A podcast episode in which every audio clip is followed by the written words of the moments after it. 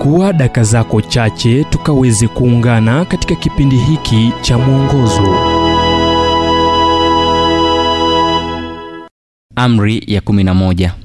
Hivyo mfuateni Mungu kama watoto wanaopendwa, mkaenende katika upendo kama Kristo naye alivyowapenda ninyi, tena akajitoa kwa ajili yetu.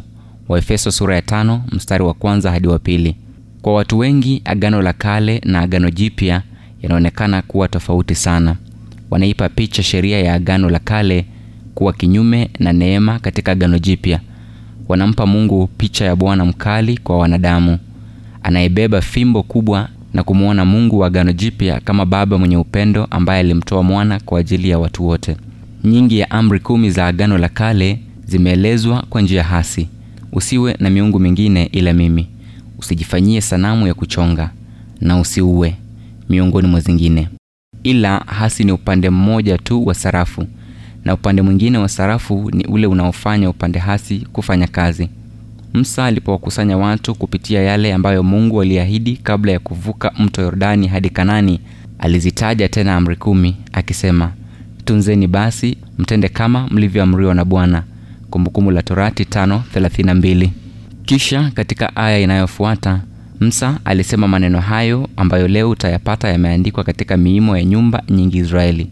Sikiliza e Israeli, Bwana Mungu wetu ndiye mmoja nawe mpende Bwana Mungu wako kwa moyo wako wote, kwa roho yako yote na kwa nguvu zako zote.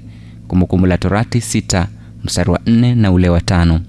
Katika Agano Jipya tulisoma kuhusu kijana mmoja aliyemjia Yesu na kumuuliza, Mwalimu mwema, nifanye nini nipate kuurithi uzima wa milele?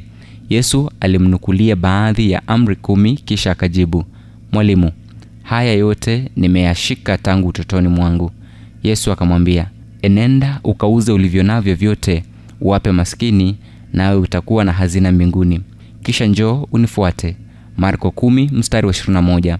Ila kijana huyo akaondoka akiwa amekunja uso wake, kwa kuwa alikuwa tajiri sana. Alizipenda pesa zake kuliko kitu chochote.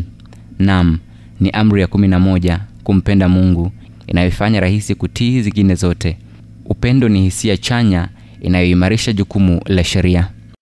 Ujumbe huu umetafsiriwa kutoka kitabu kwa jina Strength for Today and Bright Hope for Tomorrow kilichoandikwa naye Dr. Harold Sala wa Guidelines International na kuletwa kwako nami Ibrahim Adolwa. Iwapo ujumbe huu umekuwa wa baraka kwako, basi tafadhali tujulisha kupitia nambari 0722 331 412. Kumbuka ni 0722 331 412.